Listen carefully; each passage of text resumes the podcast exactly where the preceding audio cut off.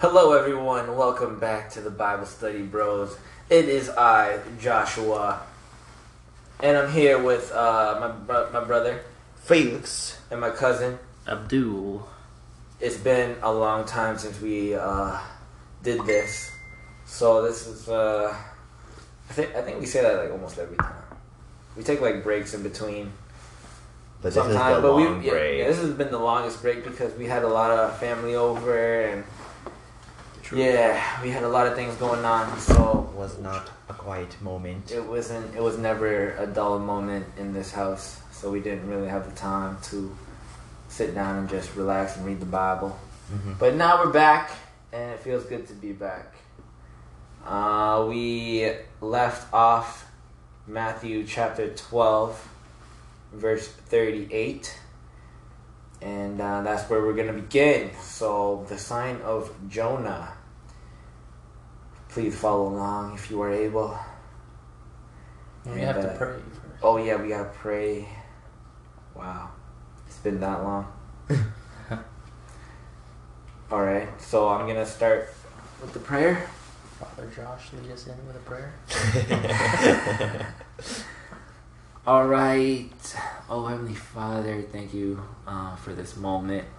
Thank you for bringing us back here, and it's been a long time since we've uh, come together in Your name, and um, just want to thank you for everything that's happened within that time. Thank you for all the lessons that we learned and the things that we've uh, been going through.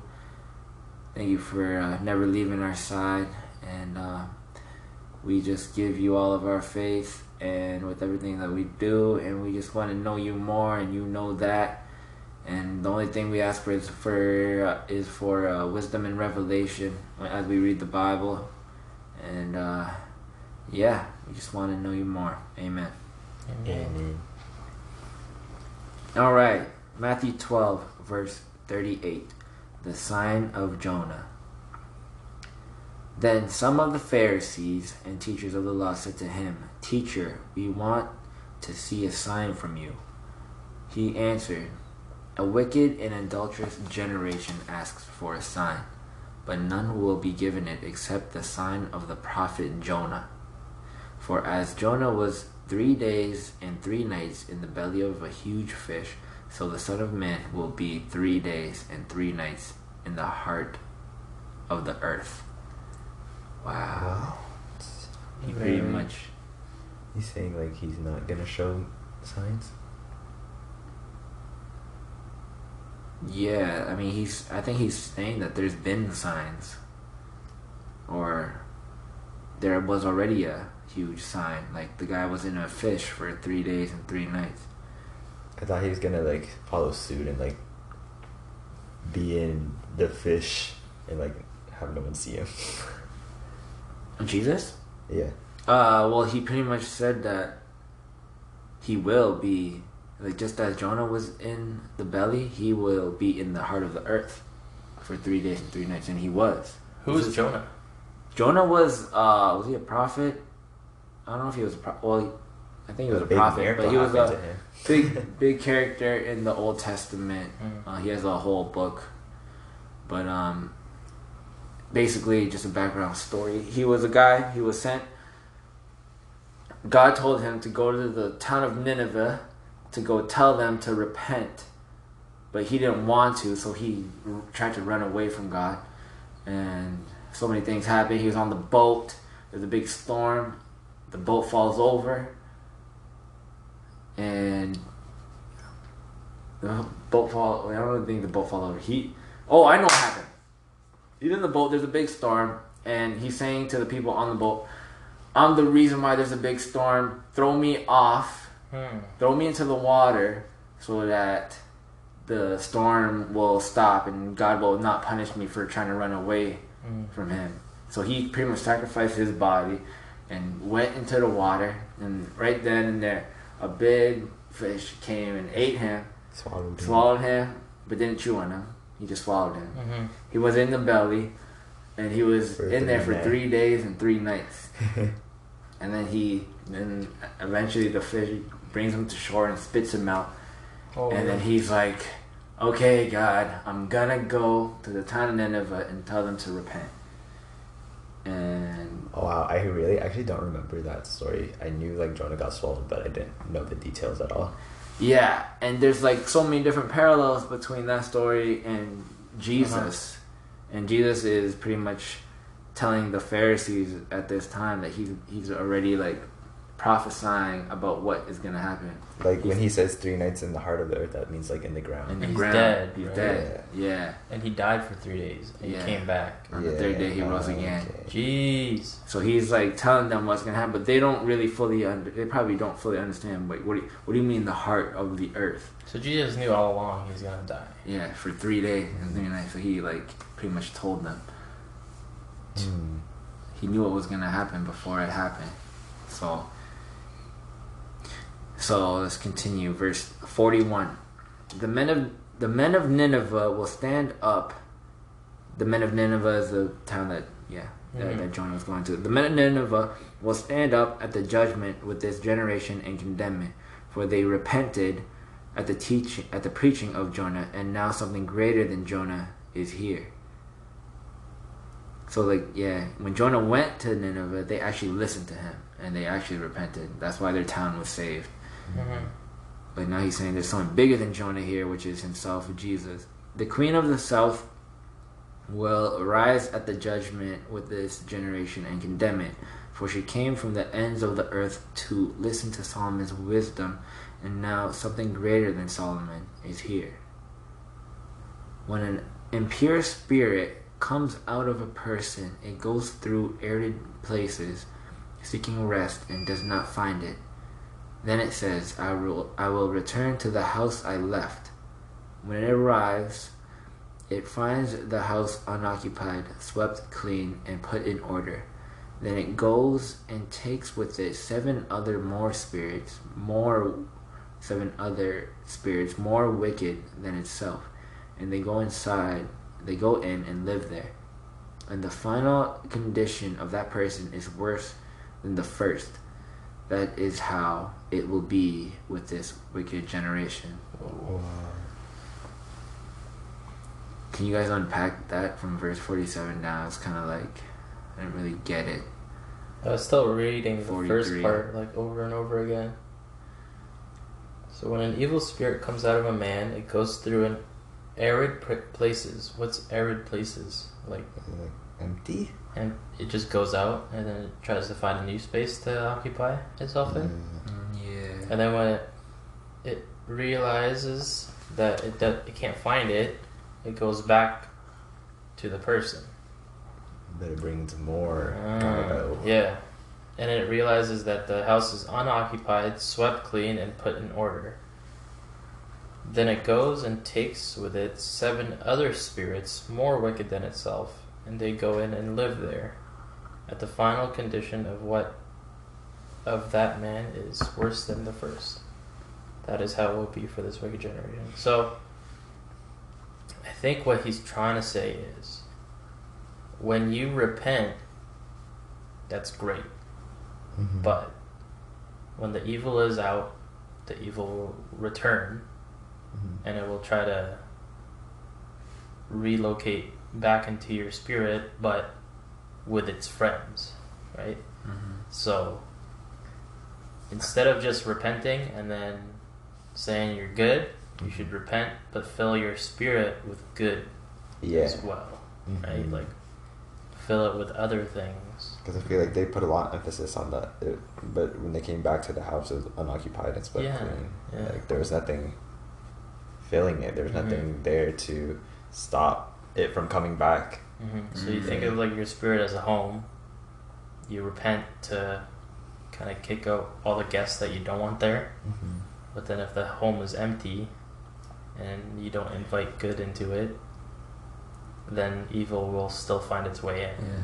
They like left the door open. Yeah. Yeah, I can see that Interesting. in It's just a- like the real world, like how like people may they have like a vice, like it could be like drugs or something, and they like get rid of it, but they don't really prepare themselves for when it comes back again, and then it like comes back but stronger, and maybe they like have other vices that get picked up with it because they're not prepared to I don't know, to like relapse for the relapse of whatever it is. Mm-hmm. It's just very interesting that this is still like the answer to like that original question. Teacher, we want to see a sign from you. Mm-hmm. You know, it's just it's interesting how he would uh, add that into that answer. Because the Pharisees are asking it, right? And the Pharisees are like almost like false believers in like some other or not false believers, but they like they want to question him all the time. Yeah. But I guess what he's trying to tell them is like you can repent, but well, I don't know because he's saying the people of Nineveh will stand up on judgment. So like when judgment comes, they will rise, and the queen of the south will also rise on judgment day. What is the queen of the south? Yeah, I don't know. The queen of the, she came at the end of the earth. Solomon's wisdom. We don't really know the story of Solomon. Right. Yeah. But yeah, what he's trying to say is these people are saved because they've already repented to someone who is lesser than him, Yeah. Mm-hmm. right? Now Yeah. that he's here and they still haven't repented, They're yeah. he's trying to tell them like your generation's screwed because Yeah. Because they're asking more from like, him. yeah, They're asking more from him, and he's saying that. there's already people before you who bow down to someone who's lesser of me, Who have saying the same message Mhm. again, right? Because he's been going around doing miracles and stuff, Yeah. Mm-hmm. and they still haven't. They still want to more proof. Yeah. That's what happened to Jonah. Like they casted him away, No, they accepted him. but he like They they listened to him. But after I mean like before he got swallowed by the fish. Like why he jump off the boat? Oh well, he tried to run away from God because he didn't want to go to Nineveh and tell them to repent. He was kind of like, Uh, like why me? Like I don't want to do that. Oh, okay. Yeah. Hmm. Yeah. The last line where it says, And the final condition of that man is worse than the first. That is how it will be with this wicked generation. Wow. I wonder what generation. I wonder what how God sees our generation right now. Mm-hmm. Mm-hmm. Probably wicked. Definitely wicked. Definitely like they see or feel miracles from God and then they still don't repent. I don't know. Maybe Just like back because back in the day they were pretty crazy. Too. Yeah, that's true. I feel Like, like they didn't have. in our generation, there's like extremes on both sides, right? Like, I think we're all just tr- like falling into our own little like niche, like Mhm. good or evil, you know. Mhm. It's gonna be like a war. I feel like the world needs like balance. Like we don't. We we always have to choose a side. Yeah, There's never like a middle ground nowadays, and people are always fighting. yeah. I think back in the day, the Christians were definitely outnumbered, so like they were definitely pretty wicked. Mhm. Mm-hmm. But I think there's a lot of both nowadays. Like for our generation, we have all the knowledge. Mhm. Like we, there's no excuses for us. Like Yeah. I feel like back in the day, they they didn't have Jesus's teachings at hand. Like we can, we have Jesus's words like wherever we go. Yeah. But Yeah. and we still choose to do bad things. But I don't know. Back in the day, they did some really bad things. like if you just read through the history of the Bible and just like the history, not even in the Bible, but like in different manuscripts, like they're crazy. I have to keep this one a little short. My phone's gonna die at five percent. Oh, Oh, what so- percent is it? It's five percent. Should we just quickly read the last one? It's only two paragraphs. Yeah, sure. We'll go like twenty minutes on this episode. Okay. Alright. Jesus' mother and brothers. While Jesus was still talking to the crowd, his mother and brothers stood outside wanting to speak to him. Someone told him, Your mother and brothers are standing outside wanting to speak to you. He replied to him, Who is my mother and who are my brothers? Pointing to his disciples, he said, Here are my mother and my brothers. For whoever does the will of my Father in heaven is my brother and sister and mother. Oh, nice. Like this one totally just throws like the whole like family first thing in the garbage. Because Yeah. like that I don't I don't really believe in that concept either just Yeah. because it kind of limits us from creating relationships with people outside of our family like in a deeper Mhm. meaningful way like if you like really believe that Mhm. you'll never become as close to another person because you're not blood related i feel like that's a limitation Yeah. Like although like God does um recommend us to like to provide for family and mm-hmm. take care of family um at the end of the day if your family does not do the will of God they're not really your family right Mm. hmm I mean, like, the way I see it is like, we have so much respect for our family. Like, our family could do us really wrong and we would forgive them. But, like, if someone were to do something even less than that, we, like, block them out of our lives.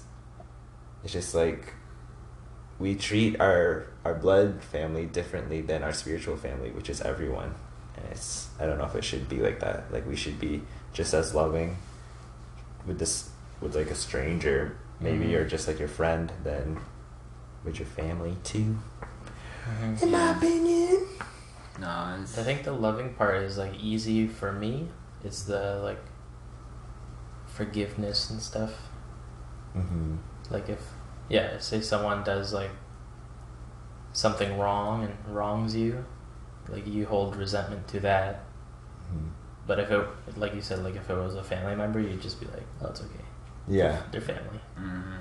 yeah But yeah, it is equal mm-hmm. in the eyes of God. As it says in the Bible, right? Mm-hmm. That's what we just read.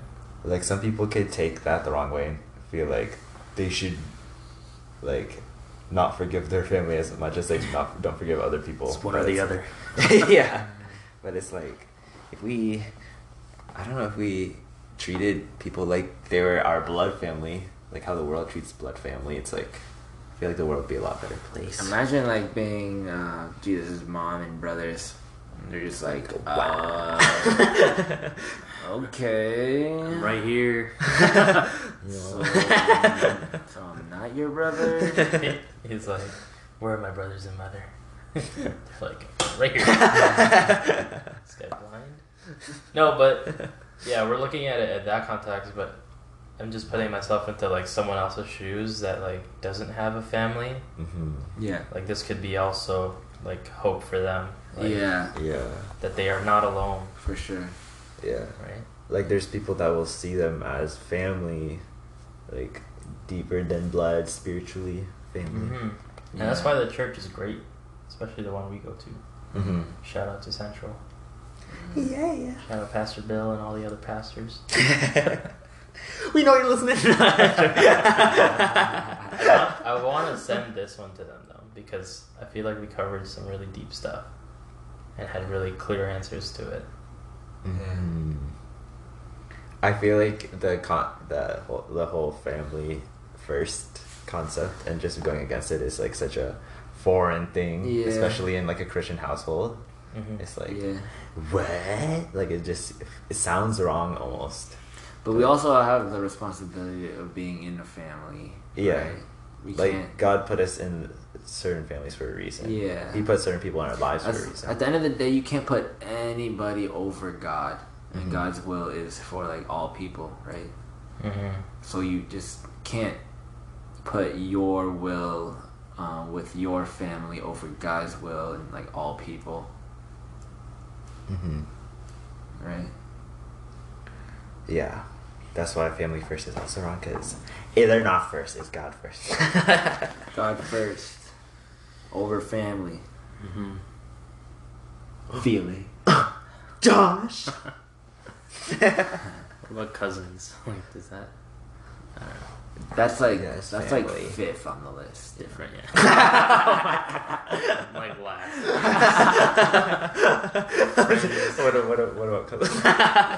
Friends over cousins. yeah. All right. Well, that that about wraps it up. Um, Josh, you want to close it out since you opened it? Yeah, thank you guys for listening. We really appreciate everything. Um, wait, is there a way we're supposed to close it? Or that's pretty much it? Wait, I want to ask a question. Like, what is your list of importance? Whoa. Because, like, if, if, like, if I were to think, it'd be like God first, Yeah. then your like purpose second, and then I feel like I don't know because I feel like purpose is actually like to be with others, kind of like to help others. Mm. Usually is what your purpose is Uh-huh. surrounded around.